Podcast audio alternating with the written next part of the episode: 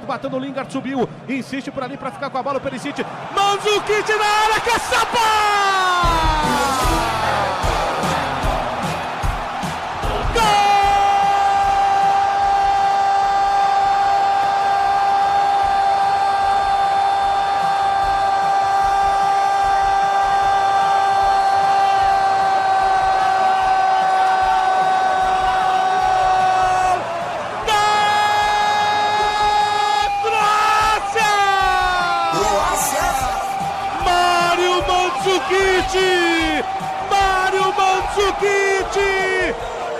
Pode mudar a história da Copa do Mundo na Rússia.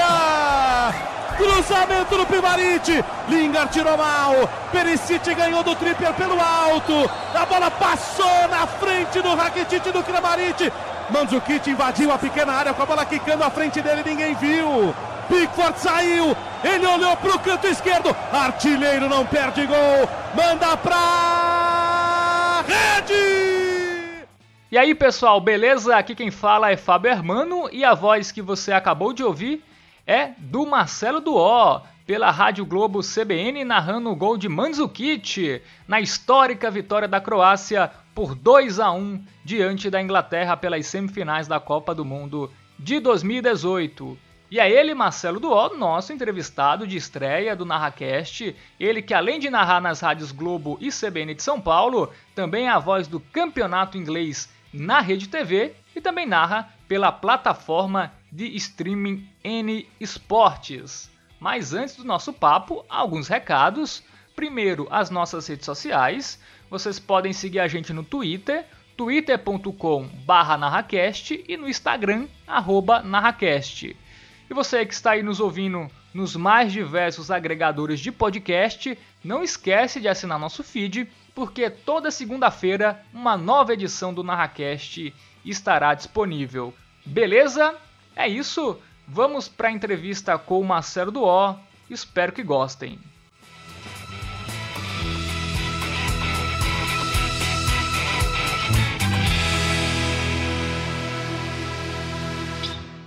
Bom, Marcelo, hoje tu é narrador da Rádio Globo, né, da Rede TV, da TVN Esportes.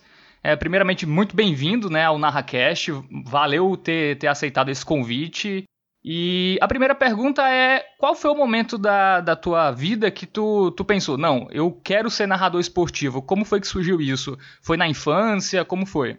Pô, primeiro, obrigado pelo espaço, obrigado pelo convite e vida longa aí ao NarraCast. Sempre bom ter gente falando da nossa profissão, né, que é uma profissão tão importante, né?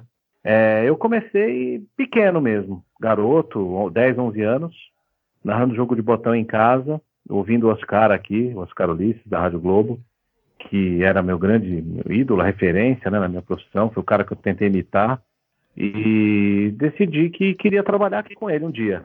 É, esse foi o meu objetivo, que eu persegui aí durante quase 30 anos da minha vida, e graças a Deus aí há 5 anos, 4 anos a gente tem conseguido.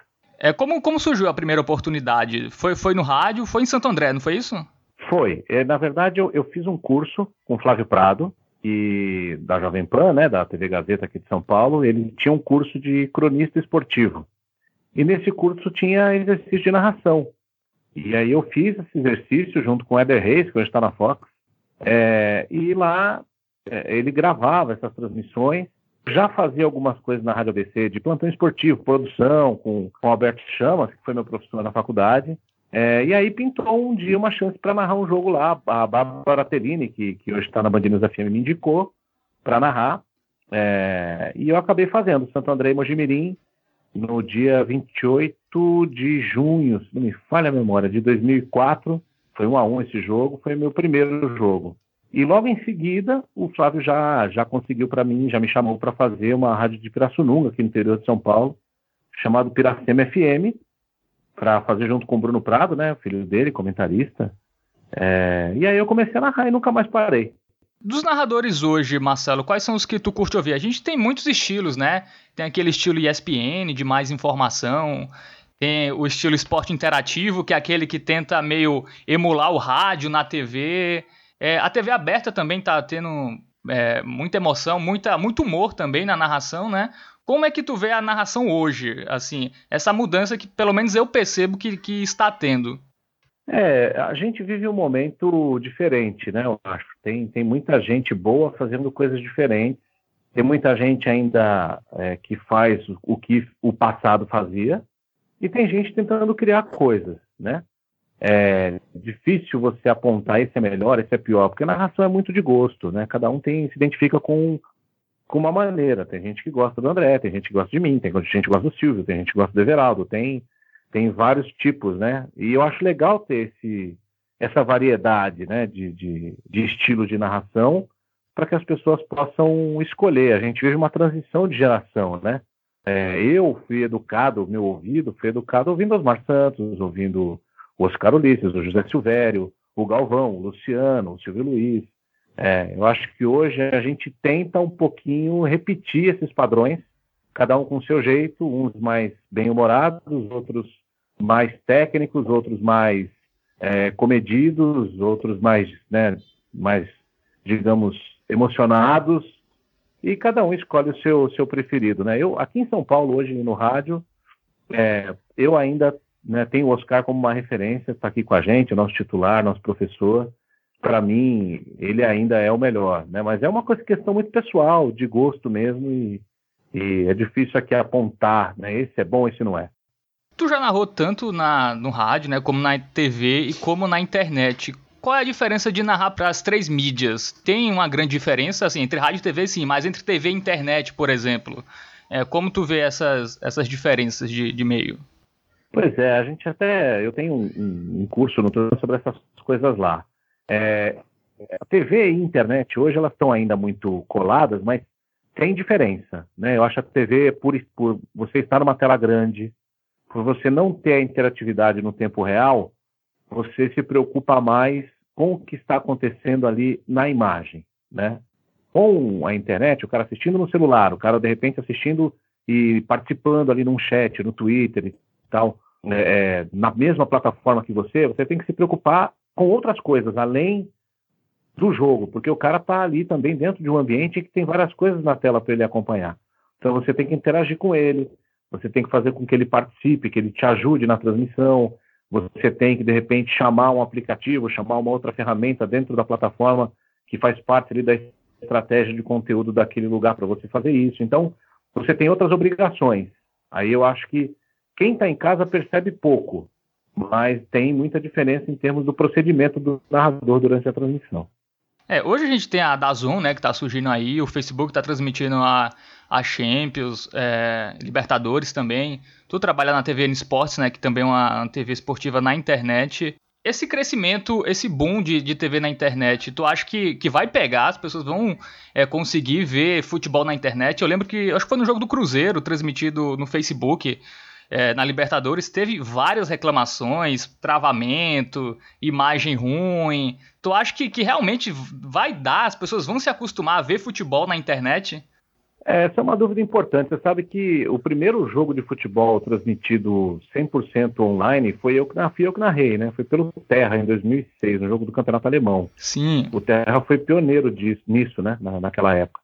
É, eu acho difícil as pessoas assistirem a jogos inteiros na internet, 90 minutos, igual na televisão. Isso eu acho difícil. Talvez a Champions tenha uma, uma particularidade porque é um horário que as pessoas estão trabalhando.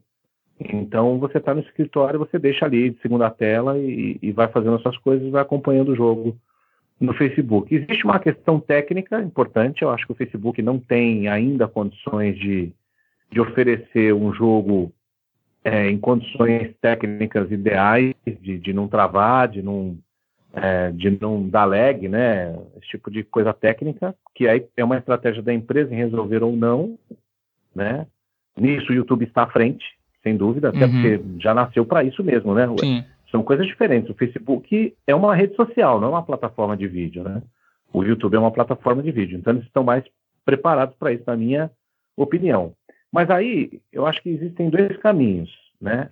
Eu acho que em algum momento as pessoas vão consumir internet nas telas de televisão, é, que já está crescendo muito, né? Fora daqui, acho que aqui também esse momento vai chegar. E aí é preciso saber se essas plataformas também vão querer, de fato, ter os seus times ou se elas serão apenas, é, vamos dizer assim, é, mídia só, né? Vocês vão uhum. oferecer o seu espaço para que, é, como, como hoje acontece no Facebook, é a Fox que transmite, é o Esporte Interativo que transmite e tal. Essa é uma decisão que eu acho que nem as empresas têm na cabeça ainda, né? Se é melhor, se não é e tal. Mas é uma coisa que não tem mais volta. Uhum. Eu acho que não tem mais volta. Sinceramente, é uma, é, a transmissão de esporte na internet é uma realidade que vem para ficar. É, Marcelo, tu já passaste por quantos veículos de comunicação até hoje? Vamos contar lá, então. Se eu contar desde o comecinho, né? Então, é, Rádio ABC, Rádio Piracema FM, 105 FM, Terra, Band Sports, é, Sports Plus, que era da Sky, uhum. Rede TV e Rádio Globo CBN, oito. E TVN Sports, nove. Bastante. é, é, tu falou do Sport Plus aí, é porque o Sport Plus acabou, né? Era um canal até interessante, né? Tinha rugby, tinha o Campeonato Espanhol, tinha eventos de tênis. Por que ele não deu certo? Foi questão de do CAD, era isso? Eu acho que ali é, reuniu-se o que, o que as pessoas chamam de tempestade perfeita, né? O canal era muito bom, a gente, eu saí do Terra para ir para lá, é, deixei uma condição muito confortável no Terra para ir para lá, é, porque acreditava que realmente esse canal ia ser algo grande, né? E infelizmente muitas coisas aconteceram, né? Acho que essa questão do CAD foi muito importante para isso. É, acho que foi determinante, mas não foi, não foi só, né? Não foi única no caso. A, a Sky foi comprada pelo grupo AT&T e esse grupo estava chegando né, na, na empresa para olhar como estavam as coisas. É, havia já uma inflação muito grande dos direitos de transmissão da Champions, Sim. da NBA, da Euroliga, do Campeonato Espanhol, da Copa do Rei. A gente tinha muitas coisas lá valiosas, né? Então chegou o um momento em que, é, é, para quem estava sendo comprado, era importante não apresentar um custo muito alto de operação. Né? Acho que isso também uhum. acabou sendo levado em conta, junto com a proibição. A gente já tinha perdido a Champions, porque a ESPN não foi para a briga e aí o Esporte Interativo pegou. A gente tinha perdido a NBA para o Sport TV, os jogos que eles fazem hoje eram jogos que a gente fazia na Sky. Então o canal começou a ficar inviável. Né? Então uhum. Em 2015, infelizmente, ele terminou para nossa tristeza. Eu sinto falta até hoje. Era um canal bastante interessante. Tu falou da questão do, dos eventos que estão ficando cada vez mais caros. Uma coisa que eu percebo, tem muito evento, os, os grandes eventos, né, os grandes campeonatos, estão inflacionando, mas tem muito evento também que não passa na TV brasileira. Assim, se você pegar os campeonatos, sei lá, campeonato russo, é, eventos de nicho mesmo, assim, sabe? Ele não tem transmissão no, no Brasil. A, a Euroliga de basquete, por exemplo, eu acho que não tem transmissão no Brasil. Tipo, é o segundo campeonato de basquete mais importante. É, não seria interessante, por exemplo, uma criação de um canal de é, eventos pequenos, mais de nicho, assim? Eu, eu, pelo menos é, é, algo que eu acho que falta muito na TV por assinatura brasileira. Um canal que, sei lá, transmita campeonato uruguaio, campeonato colombiano, é, como eu falei, Euroliga de basquete. Eu acho que a Champions League de vôlei não, não é transmitida no Brasil. É, não podia ser essa a saída do Sport Plus, por exemplo? É, então, mas aí tem uma coisa, né? Eu acho que até as TVs tinham vontade de que fosse possível fazer isso. Mas num cenário de crise como nós estamos vivendo, né, em que a publicidade não coloca mais o mesmo dinheiro que colocava antes na televisão nem no rádio, é, fica uma coisa meio é, inviável economicamente. Uhum. Você bota o produto lá que não se vende, você não consegue botar propaganda naquilo. Então, como é que você vai manter uma estrutura, né? É, isso eu acho que pode ser suprido, suprido pela internet um dia, né? Aliás, já está acontecendo, é só pegar o NBB, né? Então a própria liga faz o trabalho, né? De fazer a transmissão, de colocar a gente lá para narrar, para poder mostrar, né? Para o seu nicho. Acho que vai ser por aí o caminho. É, eu lembro que o Terra foi meio pioneiro nisso. Eu lembro que eu já vi campeonato dinamarquês no Terra, coisas desse, é. desse tipo, né? É, eu narrava lá isso. Pois é. é o, o Terra acabou, né? As transmissões esportivas? Praticamente. Praticamente, praticamente. A parte de vídeo acabou, o portal ainda existe, mas só com parcerias pequenas, já aquela estrutura que a gente tinha, que inclusive fica aqui do lado de onde era. De, a, a Rádio Globo fica do lado onde era o Terra, aqui na, no Brooklyn. Aquilo acabou, infelizmente acabou. É, era, era, um, era um bom lugar para ver esportes mais alternativos, né? É, vamos falar dessa época do Terra, né? Tu narrou muita coisa lá, né? Muitos esportes, é, tr transmitiu Olimpíadas, é, como foi esse período no, no Portal Terra, narrando praticamente todos os esportes. Tem esporte que tu ainda não narrou ainda na carreira? Tem, tem. Eu nunca narrei futebol americano, por exemplo, né? Nunca transmiti. Faltam poucos. Eu fiz mais de 40 na vida, principalmente lá. Lá foi minha grande escola. Terra, eu, fui, eu cheguei em 2006 para a Copa do Mundo da Alemanha, fiz alguns jogos lá, freelancer, né? A gente narrava os melhores momentos dos jogos uhum. e apresentava os programas, os boletins. É, e depois vieram os campeonatos europeus, que aí foi a primeira vez né, na história. O, o, o alemão e o português. O Hugo Botelho fazia o alemão e fazia o português. É, e aí depois, em 2007, eu cheguei de vez. Foi, foi, ótimo, foi um período maravilhoso que eu aprendi a me tornar um narrador de verdade, né, multiesportivo. Pelas Olimpíadas, a gente fez duas, Pequim em Londres, Pan-Americano de Guadalajara em 2011, fui até lá, e lá caí em várias roubadas dessas, né, fazendo badminton, fazendo squash, narrando tênis de mesa, essas coisas, esgrima, né, é, os Jogos de Inverno de 2010 em Vancouver também, um monte de esporte para mim era super novo. Então foi, foi um período muito bacana da minha vida. É, aprendi muito com muita gente boa com quem eu trabalhei lá. Consegui viajar para vários lugares do mundo ali. E também sinto falta desse, desse lugar, desse, desse período, que foi um período importante tá, na formação do Marcelo, jornalista e narrador. Né? Marcelo, só uma curiosidade. Marcelo Duó é por quê? É teu sobrenome é Oliveira, algo é assim? sobrenome. Ah, sim. É porque eu pensei, será que é, é sobrenome? sobrenome? vem daí. ou, ou se é, é, sobrenome vem daí. Ou se era Marcelo da Freguesia do é Ó, por exemplo. É, não, não. Então, é, a Freguesia do Ó também é do mesmo sobrenome, né? Essa ah. Tem uma parte muito grande dela. Oi, acho que caiu aqui. Não, caiu não. Ah, tá bom. O teu áudio melhorou bastante agora. Legal. Eu vou continuar então. Então, Marcelo, Marcelo Duó é, é sobrenome português e que tem boa parte da família dividida aí entre Pernambuco e Paraíba, inclusive, né? Meu ah. pai é pernambucano de Caruaru e da, da região ali, né, de Panelas de Miranda, ali pertinho de Caruaru, uhum. e é daí que vem o sobrenome, diferente. Ah, massa. Só sobre o Terra ainda, tu, na, tu fez outras coberturas sem ser esporte, né? Tu narrou até a Tsunami, como... Fiz. Como, como foi essa. É, narrou não, né? É, cobriu a tsunami. Como, eu tive como, lá, eu tive lá. É. é. Como foi essa experiência? Então, eu sempre. No Terra, o fato de eu já estar trabalhando em rádio quando eu estava lá, me ajudou muito, né? Por, pelo improviso, né? Por essa coisa de sair falando que o rádio tem. É, e eu, assim, participei de várias coberturas fora do esporte lá. Eu, tra trabalhei no Casamento Real, lá da, da, da, da Inglaterra no resgate dos mineiros do, do, do, Chile que caíram no buraco, lá não conseguiam sair da mina, lá, lá no Chile. É, é, tem, é, temporal em Angra dos Reis, que caiu barreira. As, a, o massacre de Realengo eu fui cobrir. E o, o, talvez o mais importante desse, além das coberturas de eleição, que a gente fez duas é, no Terra também, é, foi a saída para o Japão para o tsunami de 2011 lá em Sendai, né, lá em Fukushima.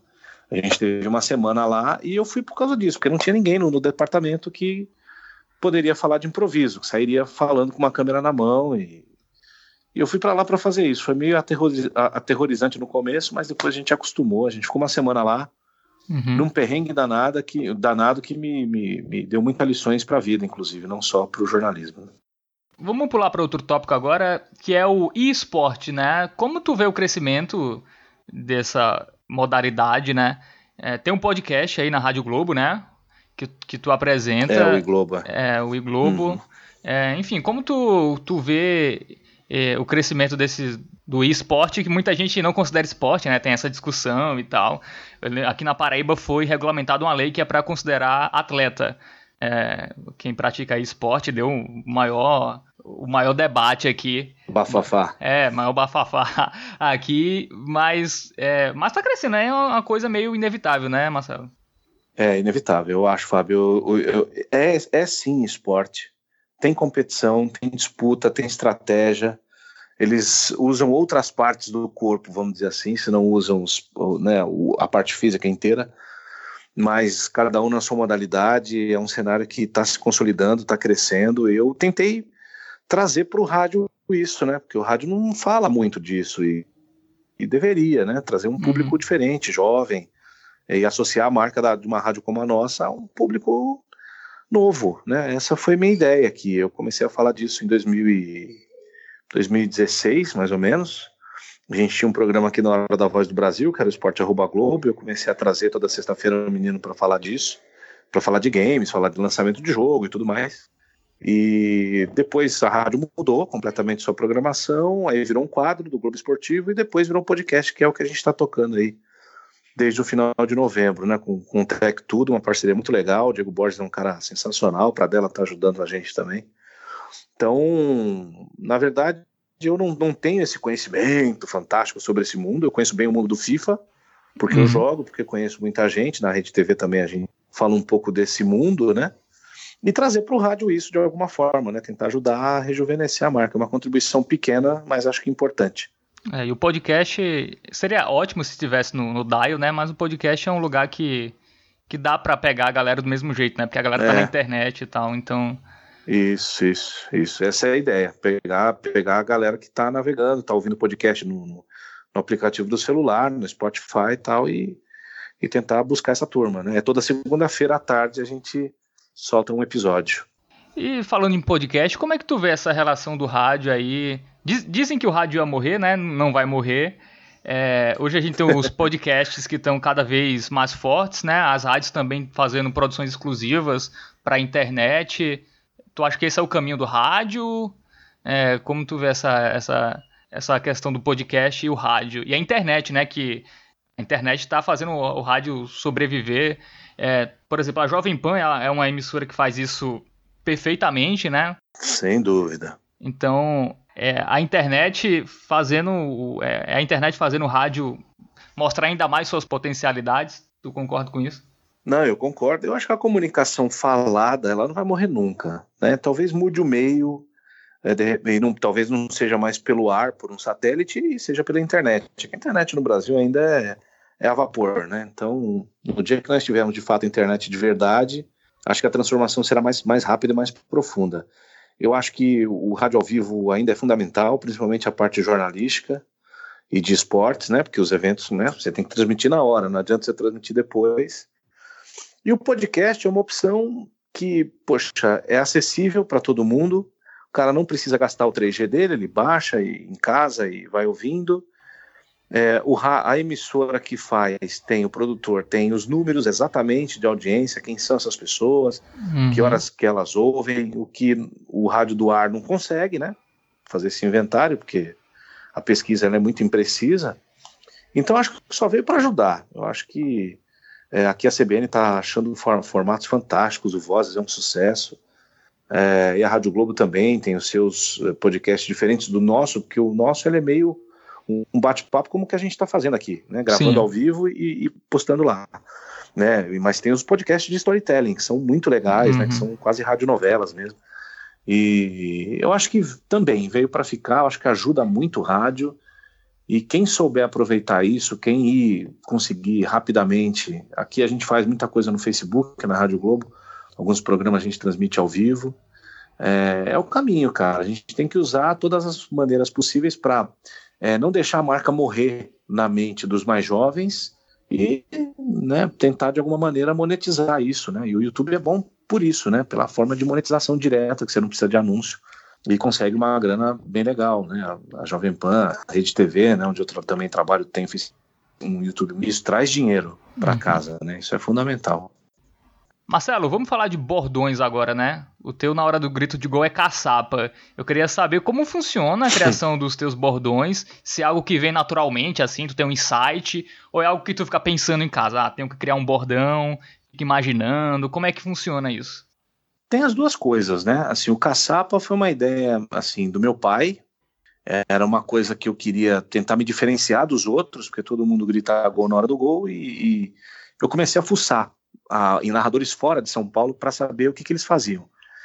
E aí eu descobri o Mário Henrique da Itatiaia, lá de Belo Horizonte, o caixa. Né? E esse caixa dele eu achei sensacional e me inspirei nele. E aí eu, conversando com meu pai, eu falei, pai, eu queria um negócio assim, mas eu não sei o que falar. E aí ele deu a ideia de fazer o caçapa e ficou. Né? O pessoal gostou, aqui na rádio gostaram, na Rede TV também, a gente está usando. É, outros são, são instintivos mesmo, né? Eu, eu, falo muito no pique do moleque doido, isso nasceu num gol do, do Rominsun agora, aí na Premier League, que ele saiu correndo do, do, da defesa até dentro do gol e saiu. E o pessoal gostou e eu comecei a repetir. É, o abriu a lata é uma, é uma expressão espanhola, né? Que quando eu fazia o campeonato espanhol na Sky, a gente tinha narração em espanhol no ouvido enquanto o jogo rolava, e quando saiu o gol, o cara dizia lá que o time tal tinha aberto a lata do time adversário. Aí eu trouxe para cá. Aí você vai temperando a sua transmissão com essas coisas. Acho que não é fundamental, tem grandes narradores no, no, no, no nosso país que não usam isso, mas eu acho bacana, eu acho que me diferencia dos outros. Marcelo, tu é um narrador que tem três empregos, né? Como funciona a questão das tuas escalas? São é... os Július. É, mais que o Júlio, né? O Júlio tem dois. O Júlio, todo mundo odeia o Cris. É, exatamente. É, tem três. É, como funciona esse negócio de encaixar as escalas e como, e como é a tua preparação para as transmissões? O estudo ah, sobre o evento. É uma loucura, viu, rapaz? É, é uma loucura. Eu, eu, eu, conto muito aqui com. O André Sanches é um cara que me ajuda muito, é o nosso coordenador aqui de esportes da rádio. Ele compreende não só o meu caso, mas de outros aqui da casa e ajuda a casa ajuda, né? Eu me lembro quando, quando a Rede TV pegou a Premier League e deu para mim, né, para eu transmitir, eu conversei com eles aqui, eles se comprometeram a não me escalar nos horários e, fazem isso. Eu só agradeço a eles, porque eles não teriam obrigação nenhuma de, de ceder. É, quando eu fazia o vôlei na Rede TV, quando batia a escala aqui, eu conseguia negociar, porque o Fernando Fontana também narra lá, então a gente conseguia ter um backup bacana e você vai ficando de equilibrista, né? Na TV no Esportes eu faço muito poucos jogos, né? Eu chego a fazer um, dois por mês só, porque essa rotina não me permite. Eu vou fazer, inclusive, amanhã, a abertura do Campeonato Paulista de, de handball aqui no Pinheiros. Então é uma coisa mais esporádica, né? É... Então eu conto muito com a compreensão das pessoas e graças a Deus todo mundo se ajuda e é importante a gente fazer isso. Agora, preparação, assim, no rádio, a preparação é muito dia a dia, né? Eu daqui a pouco vou apresentar o Globo Esportivo aqui, sete e meia, né? Então você tem que ficar por dentro do noticiário para você ter o contexto, né? E eu gosto muito de tentar pegar histórias de alguns jogadores para que, de repente, eu possa usar isso num gol, né? É uma coisa que eu estou tentando aprender a fazer mais agora. Mas na televisão, a preparação ela é mais, mais importante no sentido da informação. Então eu estudo, por exemplo, se meu jogo é à tarde, a manhã inteira eu fico em cima do jogo, né? Trazendo, pegando notícia, pegando, tem um dossiê que a Premier League dá com, com informações dos times e tal, vejo lá o que, que eu vou destacar ou não. E no rádio uma preparação quase que vocal mesmo, né? De uhum. exercício, cuidar da voz, é, articulação e tal, essas coisas para poder ter um ritmo bacana, que é o que a, a Rádio Globo preza muito, né? Tem dias que tu narra do, dois jogos? Tem, tem, acontece bastante de sair da TV e ter um jogo à noite. E a voz segura. Então, a TV exige segura, a TV exige menos, né, da gente. A narração de televisão é muito menos física, né? É, exige muito do mental, mas não tanto da voz. Você administra o jogo, né? Uhum. Quando eu fazia vôlei era mais difícil. Porque o vôlei, dependendo do jogo, é pegada, né? Rally direto, então é, eu tenho uma narração meio, meio de volume meio alto, né? Então, às vezes era complicado. Eu chegava no estádio meio, meio baleado. Mas hoje isso não acontece. Com futebol é difícil. Precisa ser um jogo muito bom para chegar no estádio muito, muito rouco. Mas aí eu procuro ficar quieto. Depois lhe faço os aquecimentos, desaquecimentos e a coisa acaba fluindo bem. É, sobre preparação de voz, como é o teu ritual antes da, da, das partidas? Tu bebe água, é, exercícios vocais, como é que é? Antes para botar, para aquecer a voz? É, o aquecimento eu costumo fazer no carro. Quando eu estou indo, né, chegando pro, pro local, tem uma fono muito competente, Juliana Portas, que cuidou de mim o ano passado muito, ele me passou algumas coisas.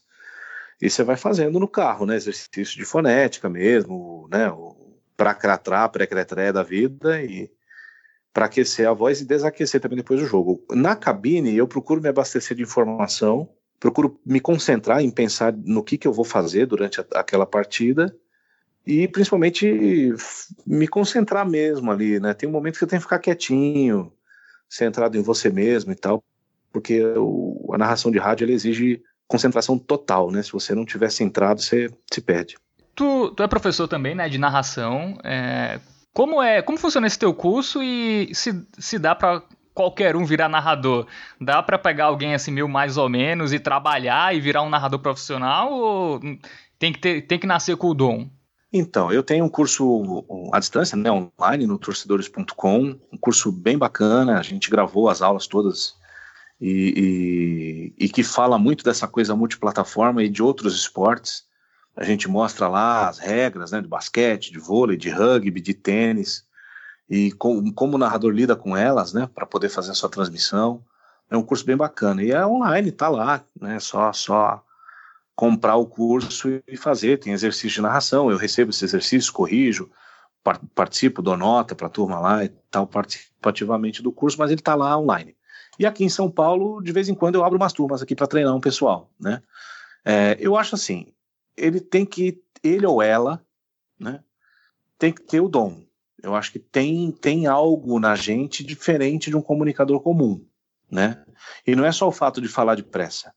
É o fato de saber o timing das coisas, do que falar, como falar, ter esse ritmo de narração presente na sua vida. Eu faço isso desde os 10 anos de idade, eu tenho 40, né? Então é uma coisa que está em mim. E aí você vai aprendendo, desenvolvendo, corrigindo, né, observando, olhando, ouvindo, e aí você você consegue criar um grande narrador, sim. Mas eu acho que do zero, se o cara não, não consegue, não, não tem um ritmo de fala, não, não gosta, não ouve rádio, não ouve, não vê televisão, não presta atenção na transmissão, né? É, para ser narrador eu acho complicado. Eu acho que para ser comentarista, é, tá até repórter, eu acho que sim, mas narrador tem um, um formato que é um formato que está desde 1910, 20, então assim, se não mudou até hoje é porque não, não dá para mudar mesmo, né? Uhum. As pessoas têm que ter esse dom. Eu acho que, que é por aí. É, uma coisa polêmica na narração, Marcelo, é as mulheres narrando, né? A gente já teve alguns uhum. casos e tal, o esporte interativo teve isso. A, a ESPN também, né? Com, a Fox, né? É, a é. Fox. É, como tu vê a, a mulher narrando futebol? Eu acho maravilhoso. Eu acho que é, existe uma questão aí do machismo, né, que está presente na nossa sociedade mesmo. A gente, a gente mesmo, eu, todos nós crescemos Sim. num ambiente assim. Então, a gente primeiro precisa assumir isso, né? Segundo, a gente precisa entender que, assim, essas meninas que estão começando agora, elas muitas vezes não tiveram as mesmas referências que nós tivemos. Eu cresci imitando Oscar. Quando eu comecei a narrar em televisão, eu imitava o Luciano. Eu queria entender como é que o Galvão fazia. É, eu ouvia a rádio o tempo todo, né? Era o Luiz Roberto, era Oswaldo Maciel, era Vanderlei Ribeiro, era José Carlos Guedes, era Nilson César, José Silvério, gente grande que você ouvia o tempo inteiro e assumia ali e fazia e treinava e vivia. E como homem, a gente tinha essa permissão de viver isso. Essas meninas não tiveram, né? Elas são pioneiras, todas elas, as comentaristas, as repórteres e as narradoras também. Então a gente não pode querer exigir delas o mesmo nível de narração que nós temos hoje elas precisam começar, elas precisam ter o espaço. Porque essas primeiras vão fazer com que meninas hoje de 10 anos de idade olhem para elas e falem, poxa, eu quero narrar igual a Luciana, né, que está lá na ESPN.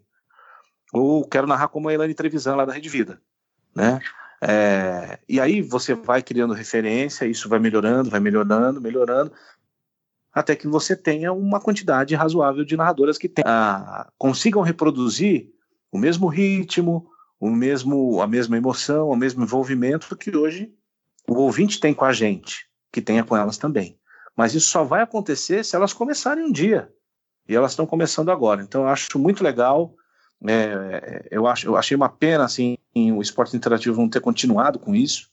É, e desejo, torço muito para que o rádio também em São Paulo, que Minas eu sei que tem, a Isabeli já faz lá há algum tempo, alguém tenha essa coragem de colocar uma menina para narrar com os grandes professores que nós ainda temos no mercado de São Paulo, narrando, como Oscar, como Ulisses Costa, como Zé Silvério, como Éder Luiz, né?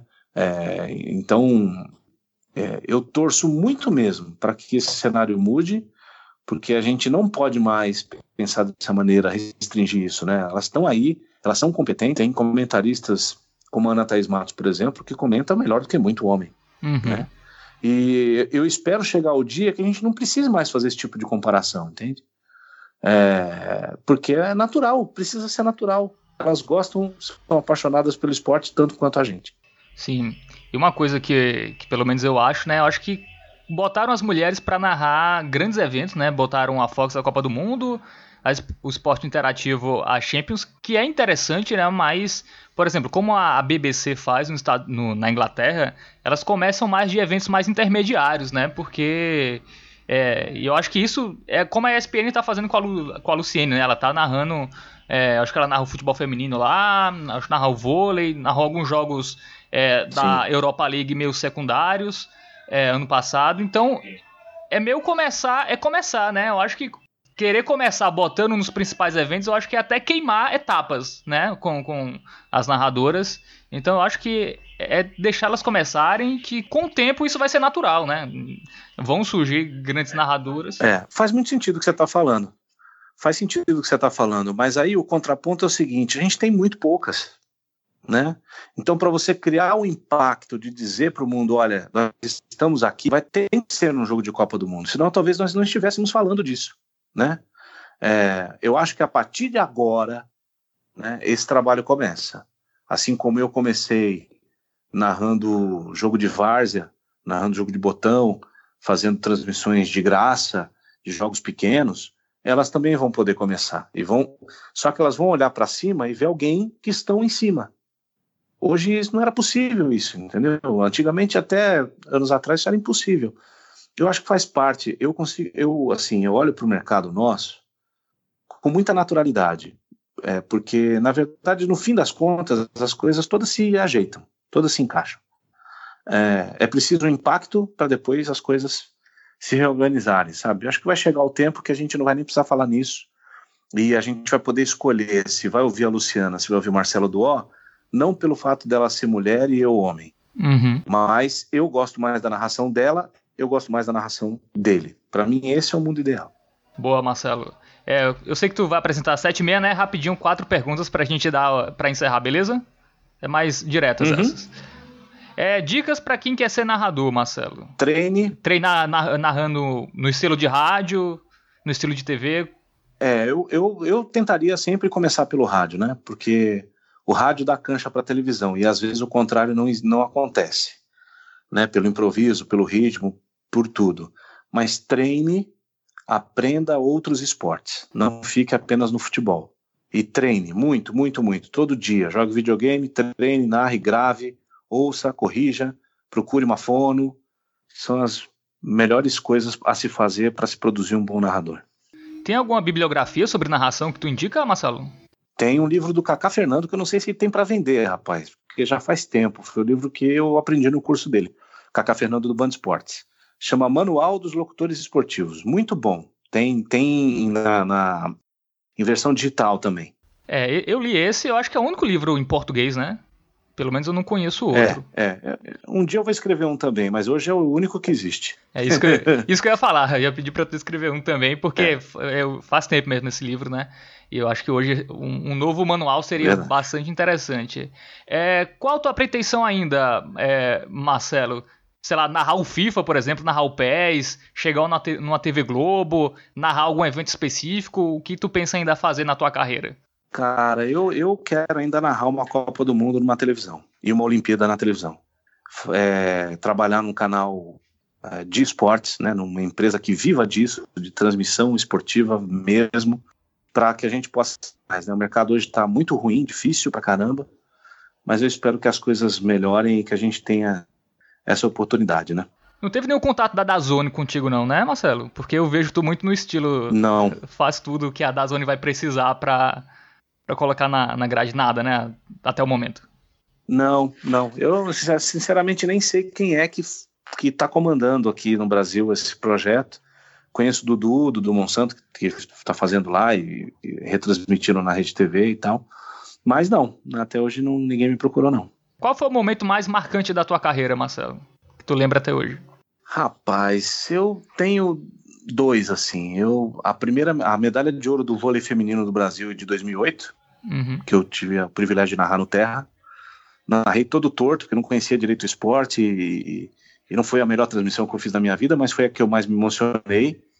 E a minha estreia aqui, né? dia, dia 6 de fevereiro de 2015, São Paulo e 15 de Piracicaba, que eu realizei o grande sonho da minha vida, que era trabalhar aqui na Rádio Globo, né?